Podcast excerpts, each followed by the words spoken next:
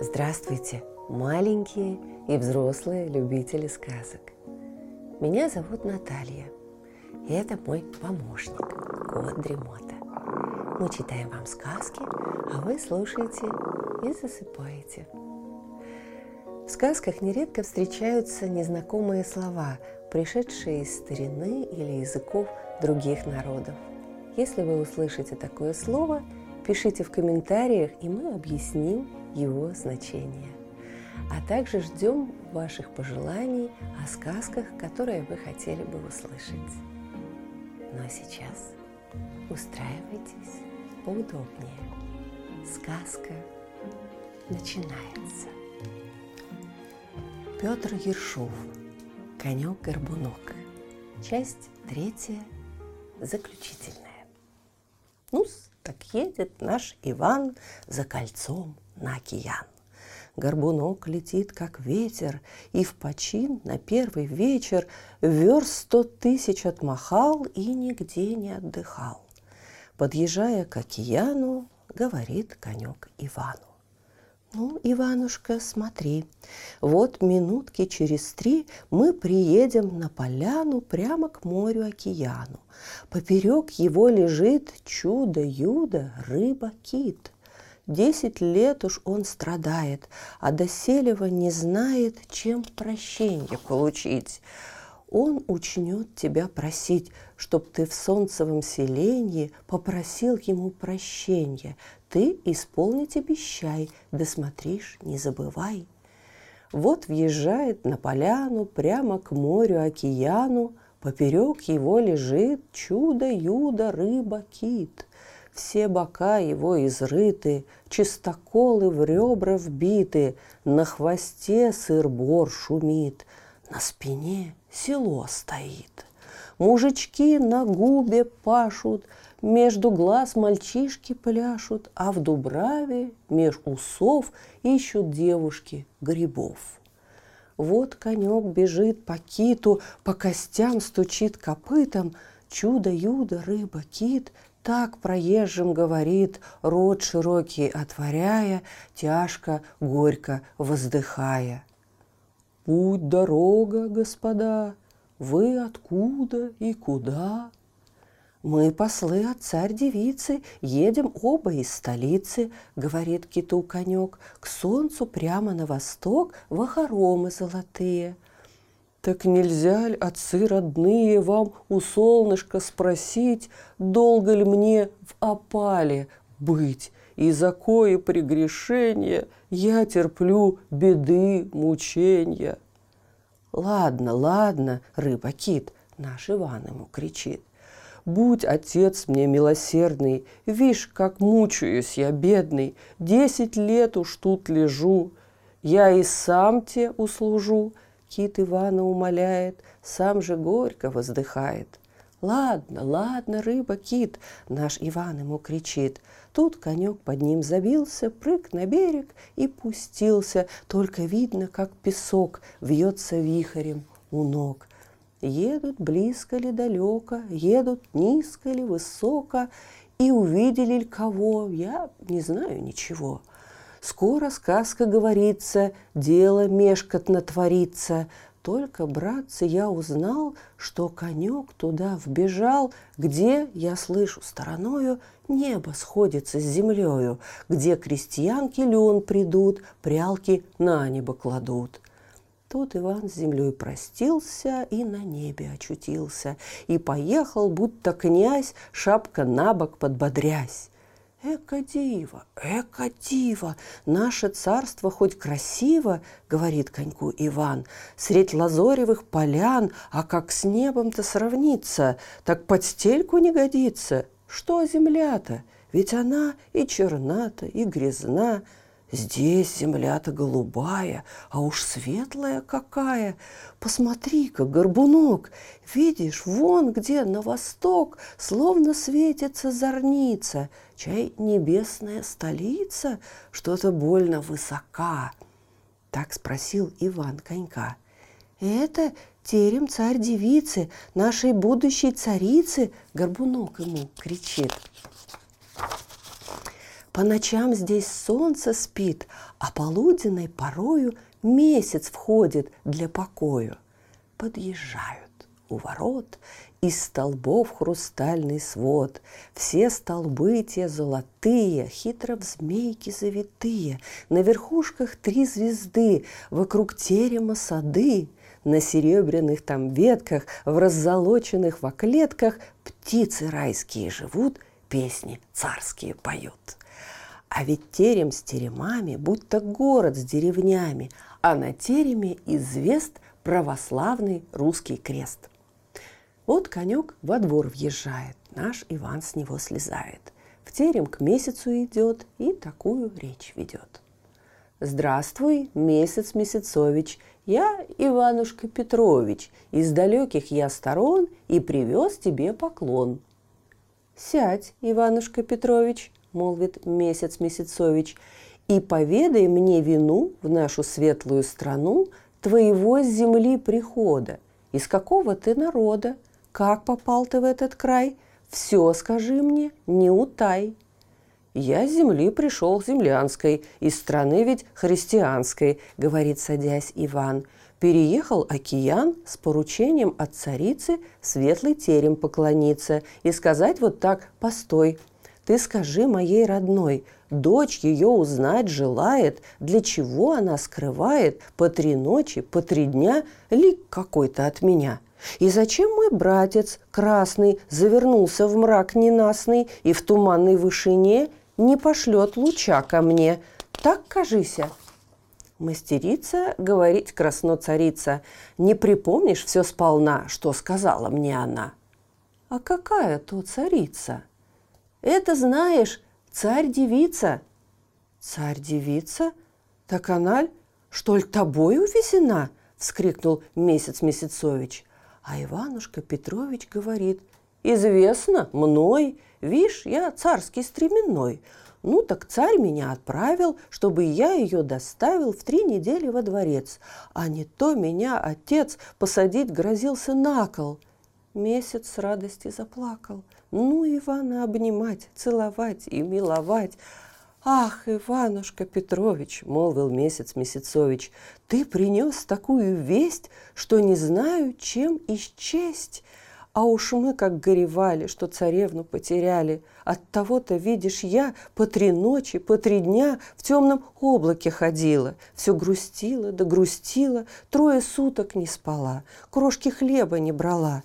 От того-то сын мой красный завернулся в мрак ненастный, луч свой жаркий погасил, миру Божью не светил. Все грустил, вишь, по сестрице. Той ли красный царь-девица – что здорова ли она, не грустна ли, не больна. Всем бы кажется красотка, да у ней, кажись, сухотка. Чу, как спичка, слышь, тонка, чай в обхват-то три вершка.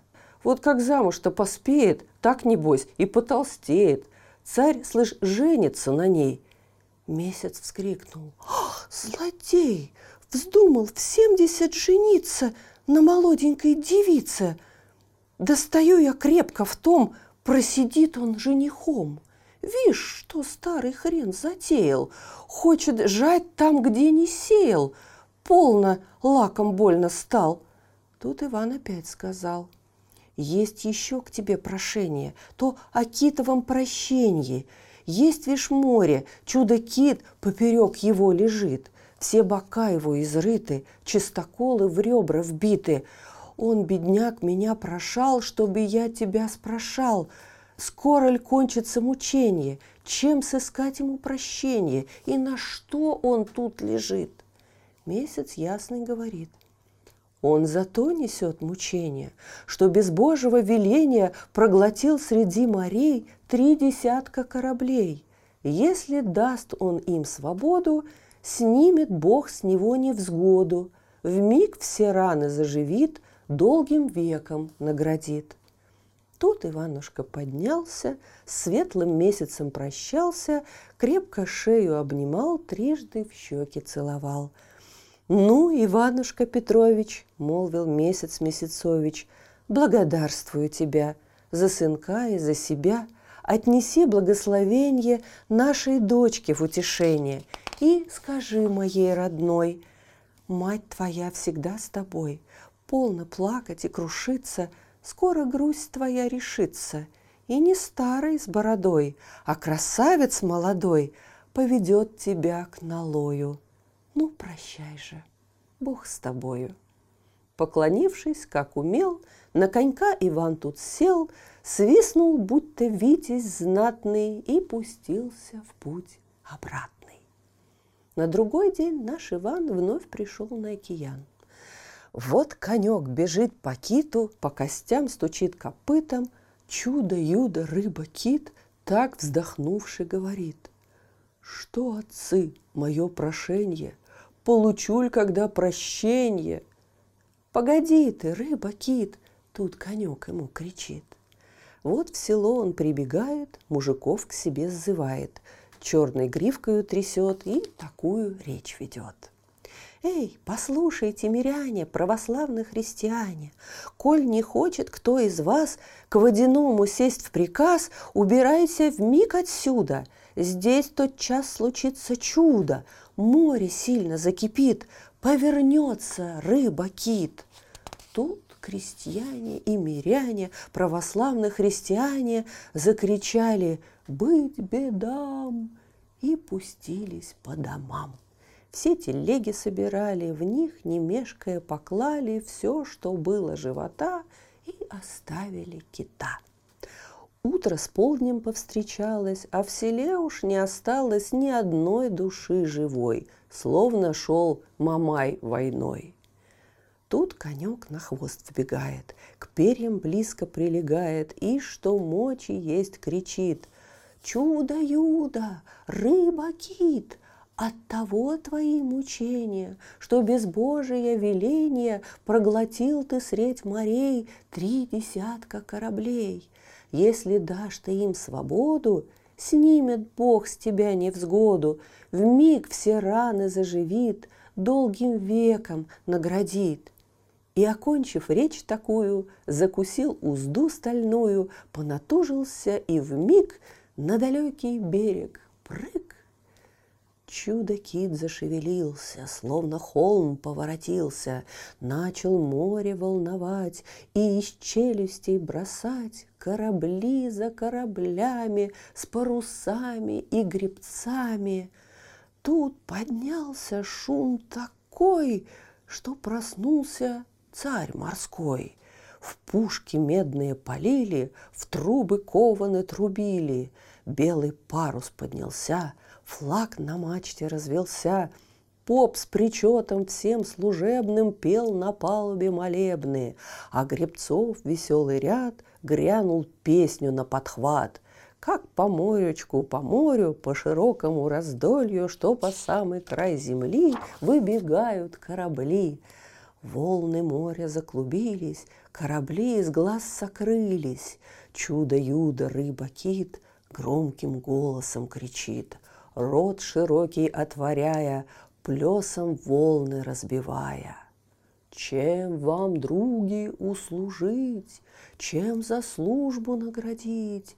Надаль раковин цветистых, надаль рыбок золотистых, надаль крупных жемчугов, все достать для вас готов.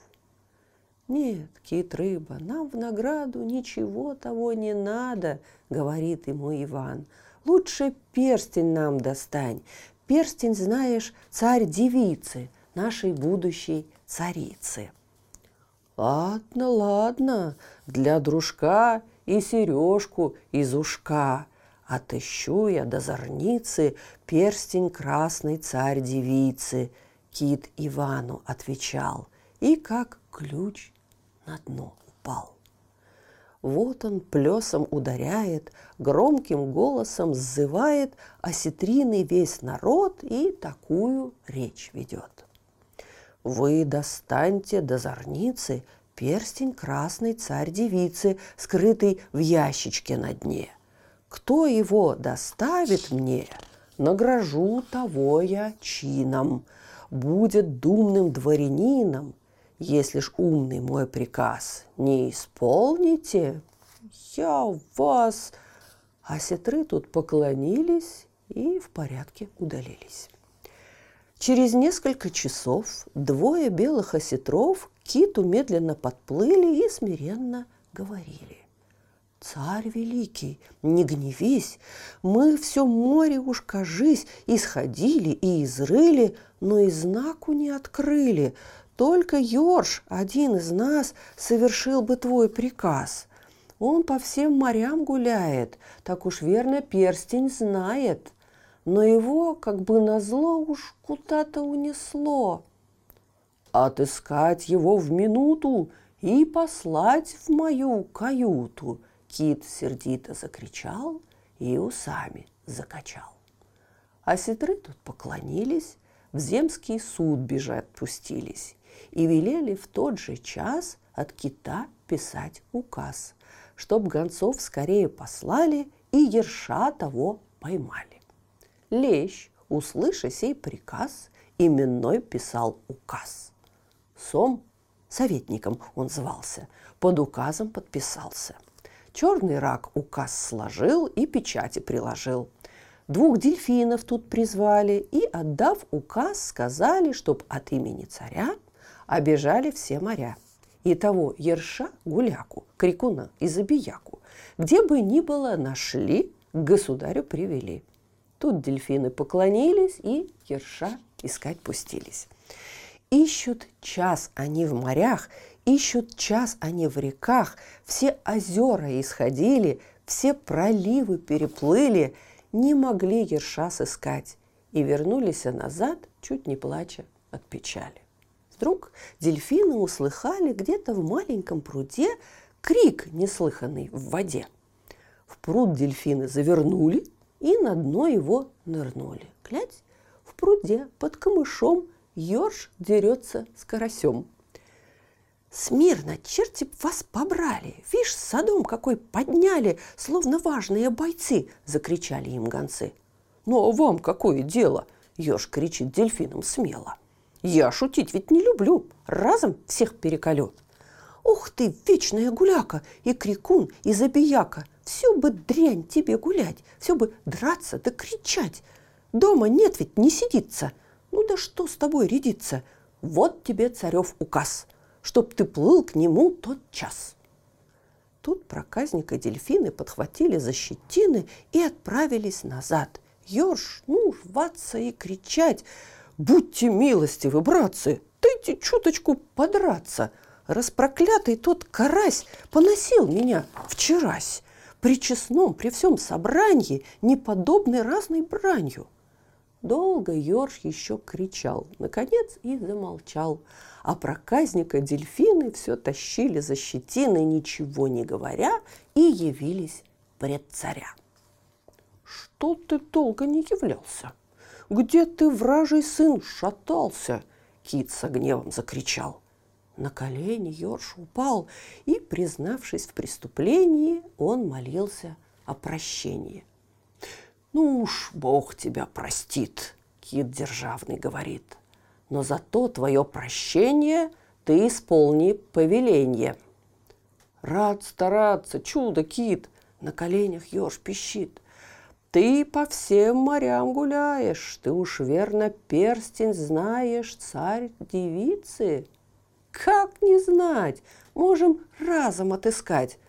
«Так ступай же поскорее, да сыщи его» живее!» Тут, отдав царю поклон, еж пошел, согнувшись, вон. Старской дворней побронился, за плотвой поволочился, и к салакушкам шести нос разбил он на пути. Совершив такое дело, в омут кинулся он смело и в подводной глубине вырыл ящичек на дне, пут, по крайней мере, в сто – о, здесь дело-то непросто, и давай из всех морей еж скликать к себе сельдей.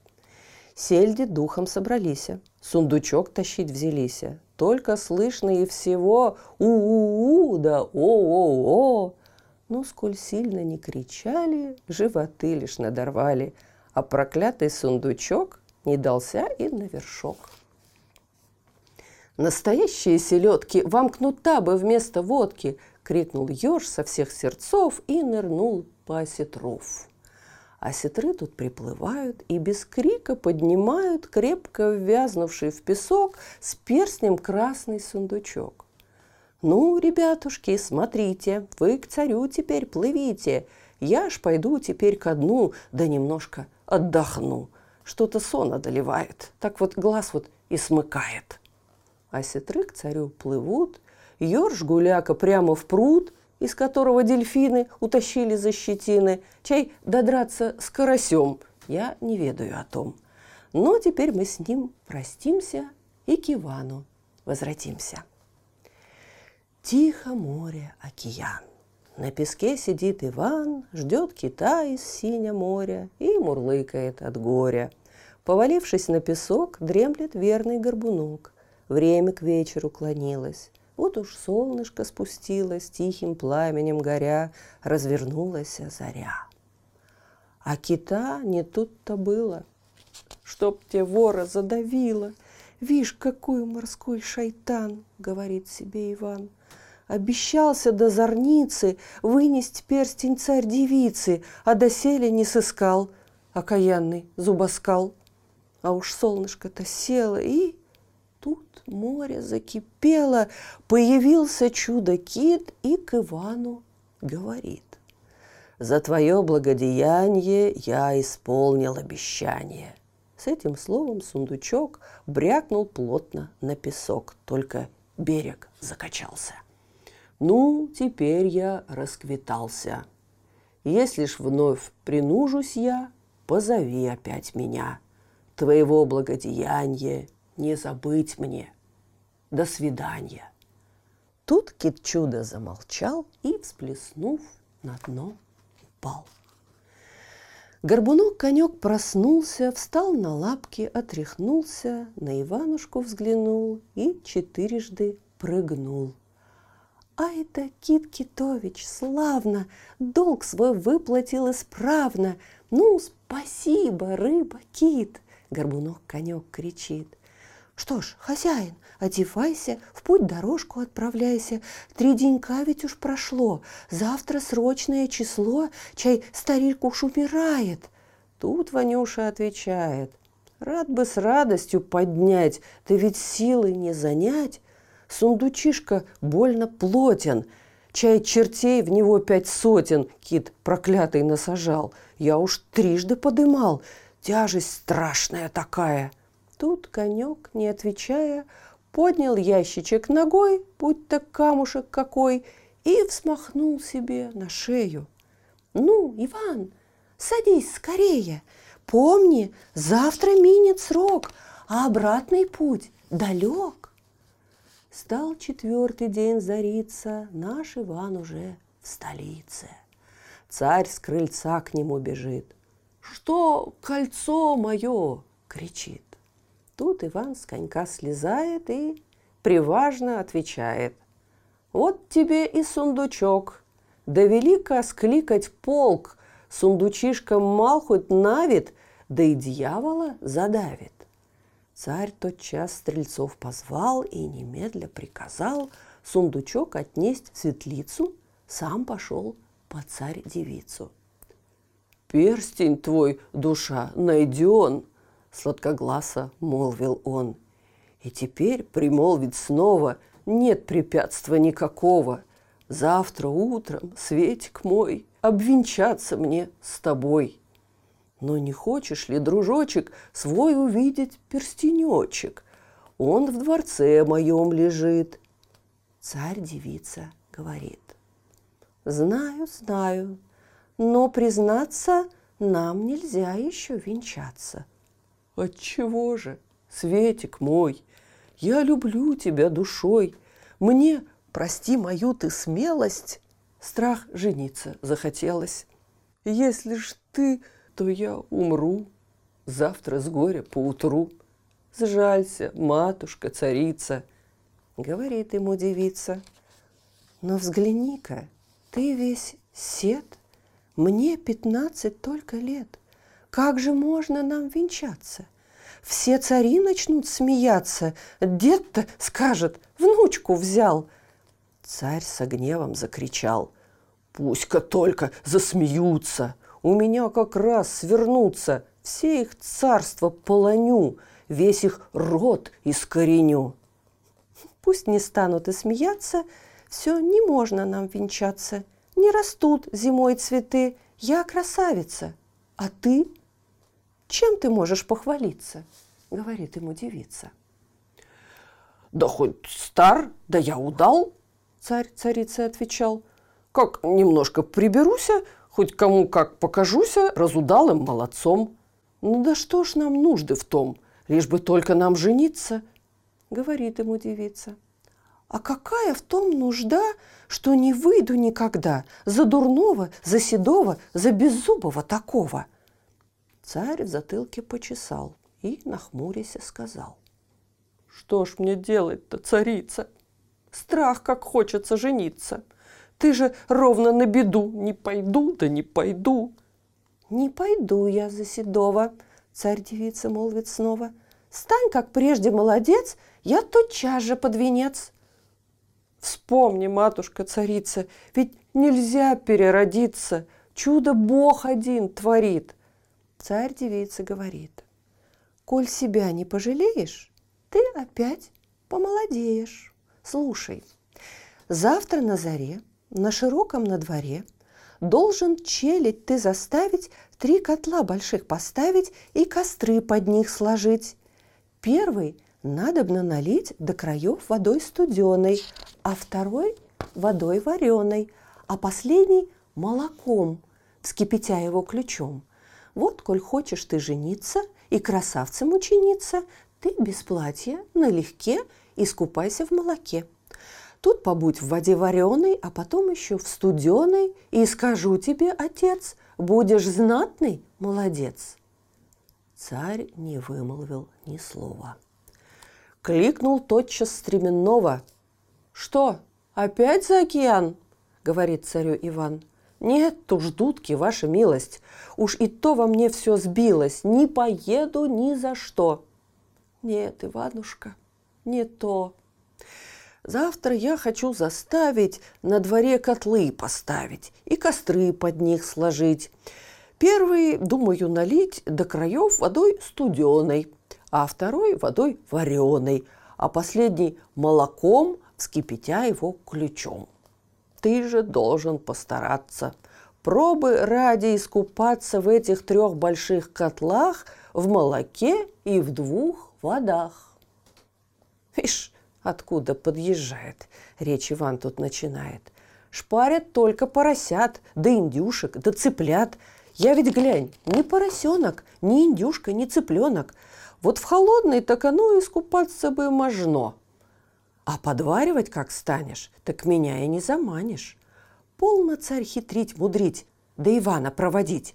Царь, затрясший бородою. «Что? Рядиться мне с тобою?» – закричал он. «Ну, смотри, если ты в рассвет зари не исполнишь повеление, я отдам тебя в мучение, прикажу тебя пытать, по кусочкам разрывать. Вон отсюда, болесть злая!» Тут Иванушка, рыдая, поплелся на сеновал, где конек его лежал. «Что, Иванушка, не весел? Что головушку повесил?» — говорит ему конек. «Чай наш старый женишок снова выкинул затею?» Пал Иван коньку на шею, обнимал и целовал. «Ох, беда, конек!» — сказал — Царь в конец меня сбывает. Сам подумай, заставляет искупаться мне в котлах, в молоке и в двух водах.